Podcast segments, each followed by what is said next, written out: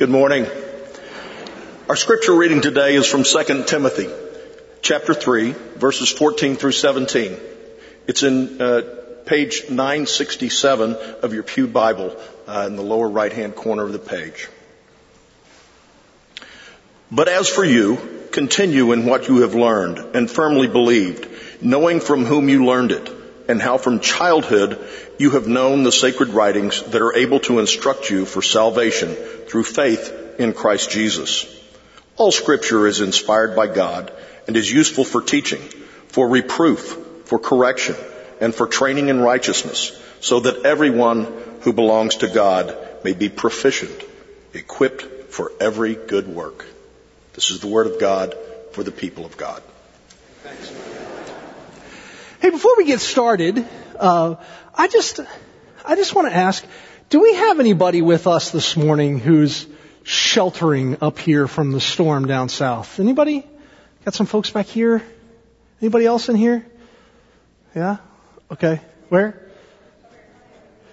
Oh, good. Yes. Okay. Well, listen. Here's what I want you to know. While while we're deeply saddened that you, uh, for the reason that you are with us, we want you to know how welcome you are here, and I, I want you to know that, uh, like like all the saints of God across this this uh, nation, we've been praying for you and for your families all week. And before we go any further in our service, would you guys take a moment? Let's just pray for these folks and for the folks that are, that are sheltering today.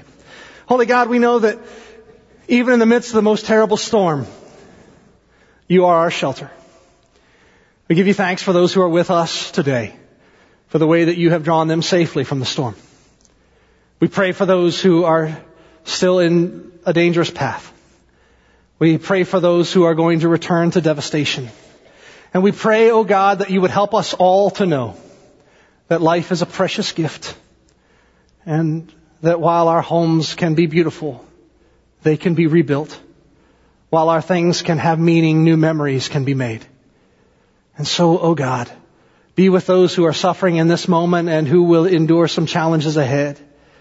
We ask your Holy Spirit to be with them and that you would challenge your church, both here at Ebenezer and your global church, to respond to all who are in need. We pray these things in Christ Jesus' name. Amen. Amen. So today we are continuing a sermon series called Bible 101. And this is a different kind of series, church. It is. Because most of the time what you do in church is you take a story or a couple stories and we try to draw some spiritual moral lesson from the story and see how we can apply it to our lives.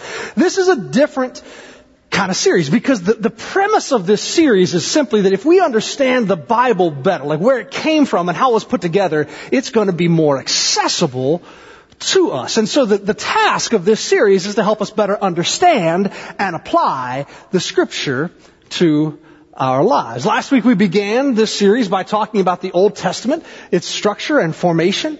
And this week we're going to transfer to talk about the New Testament. But before we do that, last week we also uh, had an opportunity to to be challenged to do a couple of things. Like for example, one of the challenges that was issued last week was I challenged folks in here to learn all 66 books of the Bible and to be able to say them in order in a minute or less. Why? Because the Bible can be an intimidating text. And one of the ways we make the Bible less intimidating and more accessible is by knowing what's in the Bible. And if I learn to say the books, that's one thing. But if I learn to say them in a minute or less, I know that I know them.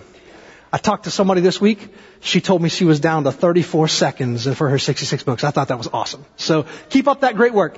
A second thing that we wanted to challenge folks to do was actually to engage in the scriptures. And so we put in people's hands last week a Bible reading plan, one chapter a day, to help folks stay connected with God's Word, along with some questions to ask for reflection. If you didn't get a copy of that plan, we've got some available at the connection desk in the lobby, and we can make those available online for you as well, for those of you who are joining us for online worship.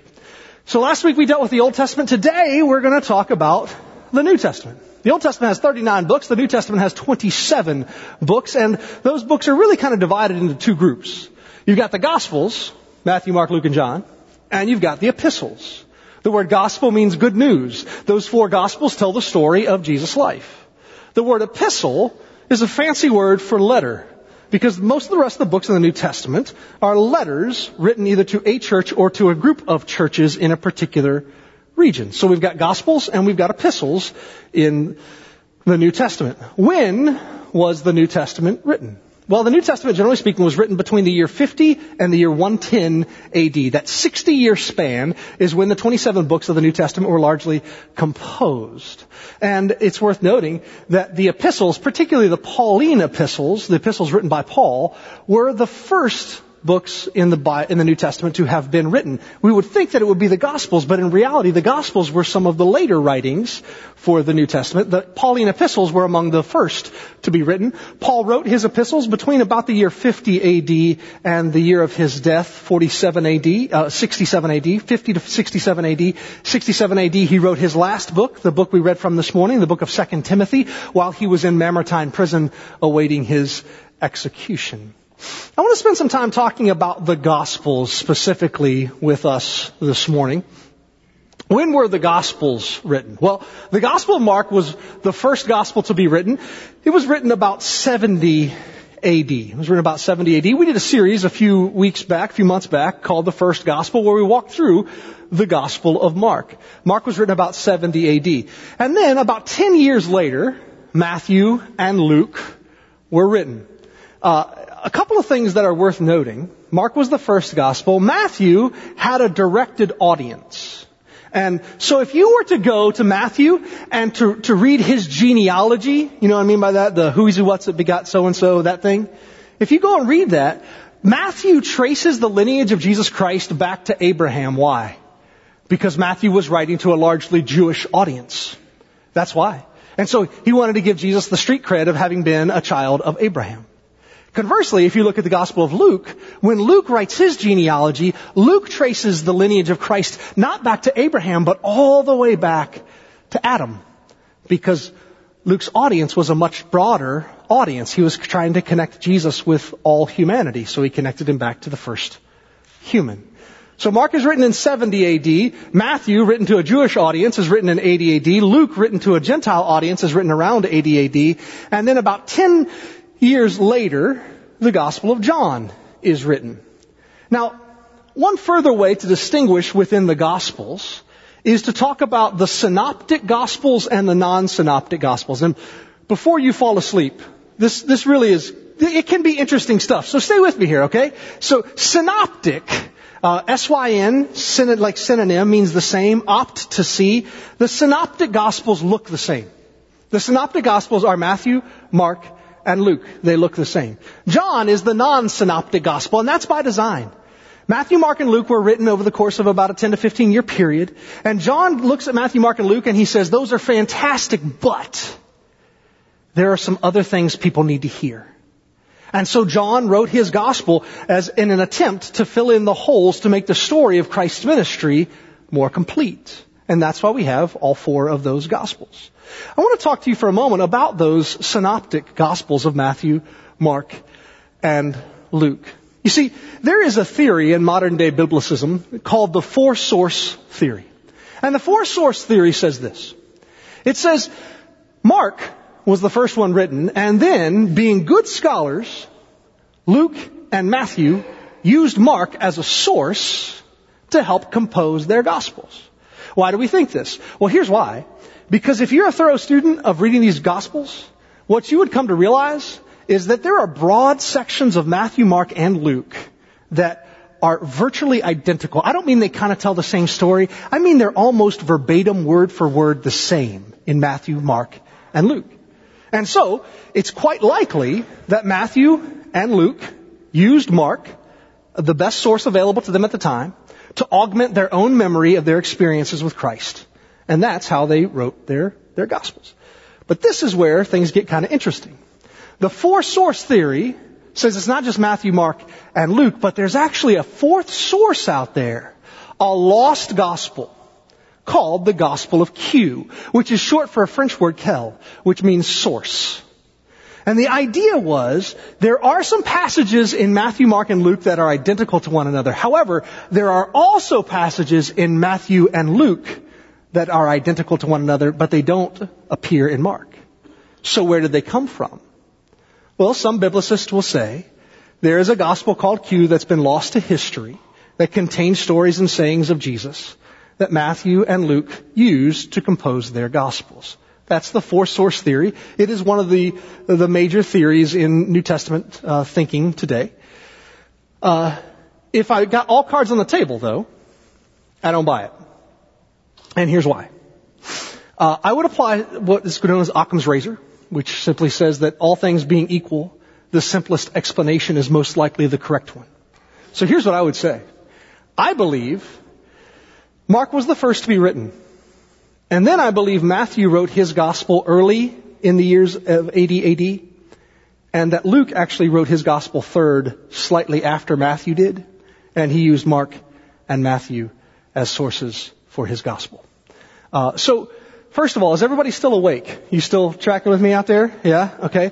Uh, here's, here's why I'll tell you this. I think, I think it is interesting information to know, but here's, here's the other thing, right? The, these were fairly scholarly men who wrote these books. They were using the best sources available to them to augment their own memory of the event in order to seal the story of Christ throughout time and history. And it's incredibly, incredibly scholarly work that, that they did together. So uh, let's let's take a moment here and talk about some practical application pieces for just a second.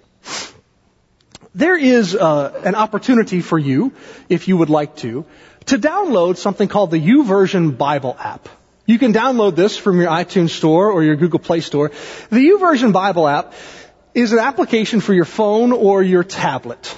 And this application is designed in such a way that it will uh, allow you to, to see all kinds of different translations of the Bible, which would be helpful if you're really trying to get into some heavy duty uh, Bible study. You can read whatever translation you like on this thing, but that's not all. You can you can also highlight portions of the text and and write notes in in this app about those those text pieces. And let's say that I start reading the Bible and I say to myself after a while, you know, one of the things I really need to do, I really really need to find myself uh, some some better information on how I how how can I pray well. I need to do a Bible study on prayer. You could go in the Bible app and you could type in their search engine studies on prayer, and the Bible app's going to give you a bunch of different studies that you could use to, to do a study on prayer. It could be four days or, or four weeks. You could pick whatever study you wanted to. And let's say I went to high school with somebody who now lives in Canada and another person who lives in Germany. And we had this spiritual bond when we were in high school. We went to church together, we were in youth group together, whatever. And I want to do a Bible study with them. Well, I can invite them on the Bible app to come and do this study with me, and the Bible app will dedicate our own individual chat page so that we can have commentary about what we've just read. We can study the Bible together, uh, though we are separated by by space. I, I wanted you to know this because I think it's a really cool tool. We have our phones with us, most of us, most of the time have our phones with us what does it look like to have a fantastic Bible app on our phone that we could use for a lot of different purposes? And as you all know, the uh, Best Buy, that store, has their has their Geek Squad. You encountered the Geek Squad before? I've been helped by the Geek Squad at Best Buy. Best Buy. Today, Ebenezer Church has our Jesus Freak Squad going on today. And uh, if if you want to, if you're interested, you can go in the gym after worship, and we've got some people. There, many of them in high school, right? Because they're the ones that know how to do this stuff. They're in high school, and they they will help you download and install the Bible app, and then teach you how to use it. So we have that opportunity available for you today if you would like to. But I want to encourage you to do this. One one final thought about this. I know that there are a lot of people in our community that drive on Interstate 95 a lot during the course of the week. I know there are people who get up at 4 a.m. to make sure that they are at work on time and they don't get home until late. And so the prospect of getting up even earlier to read my Bible, oh. well, one of the things that the Bible app will allow you to do is listen to audio uh, copies of the Bible so that as I'm traveling back and forth to wherever I'm traveling to and from, I have the opportunity to hear God's Word and I can make that time applicable time to my own spiritual development. So there's the opportunity to grab that app, which I think is fantastic, and that's why I'm, um, I'm offering it to you this morning. All right, so now it's time for us to kind of take our deep dive for the day. You remember last week we were talking about the, the, the Old Testament, and we talked about the fact that there are really four sources from which the Old Testament is derived, right? We get our Old Testament in our Bible from four different sources. Uh, one is called the Septuagint from about 200 years before Jesus was born. Another is called the Latin Vulgate. Still another is called the Masoretic Text and the Dead Sea Scrolls. Those are the four sources from which the Old Testament is translated into modern languages. Septuagint, Latin Vulgate, Masoretic Text, and the Dead Sea Scrolls. Here's what I didn't tell you last week. If you were to compare texts, let's say the Masoretic text and the Dead Sea Scrolls copies of the book of Jeremiah, here's what you would find. The Masoretic text version of the book of Jeremiah is one eighth shorter than the Dead Sea Scroll version of Jeremiah. Uh, and and so what that tells us is over the course of a thousand years between about the first century when the Dead Sea Scrolls were written and the seventh through the eleventh century when the Masoretic text was written, there were some things that got left out of Jeremiah in the translation process. I tell you that in order to say this. When people who are translating the Bible are in the process of translating the Bible, they, they do so in such a way that they have to make some hard decisions about what they believe was the most original text. And some people agree on that and some people disagree on that, but translators have to make a hard decision. And before anybody gets terribly anxious about this, let me ask you a question. Do you believe that God was present when the Bible was written? It's not a trick question. Do you believe that? Yes, so do I. But that's not all. I also believe that God was present when the scriptures were being translated. And that God is present when I am reading the scripture in my daily devotional life. My point in telling you this is to say we've got four fantastic sources, but when people translate it, they do have to make some important decisions. The good news is God is with them in the act of translation, and God is with us in the act of reading it. Our faith is not ultimately in some form of linguistic process. Our faith in, in the reliability of Scripture. Our faith is in God. I tell you this in part to also say this. While there are some difficult decisions that translators have to make when they're translating from ancient languages into modern languages, when it comes to the Old Testament, we do not have to make those same hard choices when it comes to the New Testament.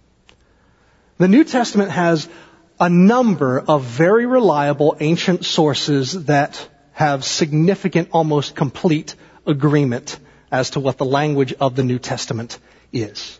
The one exception to this, the one most notable exception to this, we discovered in our Mark series a few months ago when we talked about the fact that Mark chapter 16 verses 9 through 20 are most likely later additions, but your Bible would tell you that when you are opening your Bible to read it. Uh, so, last thing I want to kind of cover with you before we move into a closing moment. Do you remember the, the Da Vinci Code? Of you ever read that book? Yes? A few of you? Or maybe you saw the movie, The Da Vinci Code? So the Da Vinci Code was, was, is a work of fiction by a guy named Dan Brown, and it's a really interesting book, uh, but it's, it's based on a premise. And the premise of the Da Vinci Code is very simply this. That, that when the New Testament was being put together, canonized, that there was some great bias that excluded some books from the New Testament and allowed others books to be included. So, while I appreciate the story that Dan Brown tried to tell, the reality is that's not what happened at all. I wanted to talk to you for just a moment about what the process was for deciding what books made it into the New Testament and what books didn't make it into the New Testament. And there are really three criteria that a book had to meet in order to be admitted into the New Testament canon of Scripture. Criteria number one is it had to have apostolic connection. Apostolic connection simply means it had to be connected to an apostle, either written by or dictated by an apostle. So if we take just the first two books of the New Testament, Matthew was written by Matthew the apostle, sometimes called Levi. Mark was written by John Mark, and most scholars believe that John Mark was a student of Peter, and that Peter is the one who dictated the book of Mark to Mark. It has apostolic connection. The second requirement in order for a book to be admitted into the New Testament canon is it had to have ad- adherence to something called the rule of faith. Adherence to the rule of faith. What is that? Well, we actually shared the rule of faith earlier today in the form of the Apostles' Creed.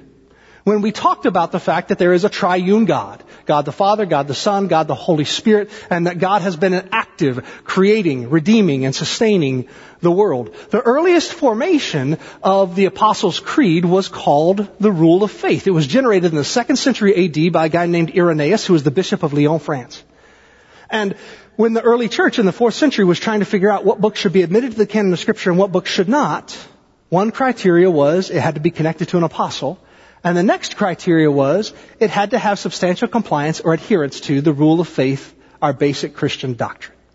And there was a third criteria. The third criteria for a book to be admitted to the canon was it had to be universally accepted across the Mediterranean church. Universally accepted across the Mediterranean church.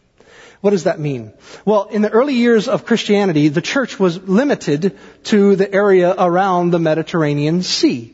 And so basically it was comprised of churches in southern Europe, southwest Asia, and North Africa. And if a book was being read by people in North Africa and Southwest Asia, but was not being read by people in Southern Europe, it was excluded from the canon.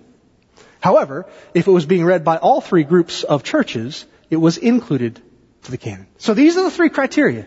An academic, philosophical, theologically solid process had to have apostolic connection, every book in the New Testament, had to have adherence to the rule of faith, and finally had to have universal acceptance across the Mediterranean church. And there were 27 books that met this criteria, and therefore there are 27 books in the New Testament. So while I find Dan Brown's writing to be a good read, it's also not at all true what he says about the canon of Scripture and its formation. Uh, so as you see, this is a different kind of study. We're, we're not just looking at the things that we have looked at before in terms of stories and trying to take spiritual moral lessons. The hope is that the more we understand about the Bible, the more accessible the Scripture is going to become to us. One final thought. It's simply this. A few years ago, my wife and I had the wonderful opportunity to travel to Israel. While we were there, we went to a town called Jericho. And while there, we saw uh, a sycamore tree that was 2,500 years old. And if you think about people who were from that region, there was one, one guy in particular from that region, and he was short. He was, in fact, a wee little man. His name was Zacchaeus. Zacchaeus was a wee little man, a wee little man was he. He climbed up in a sycamore tree. And so there I am in Zacchaeus' hometown at this ancient intersection of two roads. And in the corner, there's this, this giant sycamore tree that's 2,500 years old. And I thought to myself, I wonder if that's Zacchaeus' tree. How powerful. I don't know if it was Zacchaeus' tree or not. I know I'll never forget that tree. Just at the bottom of the Mount of Olives, there's a garden, a famous garden called Gethsemane. And when you go into Gethsemane, you find trees that also are between two and three thousand years old. Olive trees, that's the type of garden the Garden of Gethsemane is. It's an olive garden. And so you walk by these olive trees that some of them are two to three thousand years old, and you know that on the night our Lord Jesus gave himself up for the world, he walked in the shadow of these trees as he knelt to pray. It gave me chills. Adjacent to the Garden of Gethsemane, there's a church is called the Church of All Nations. I want to show you a picture of it here.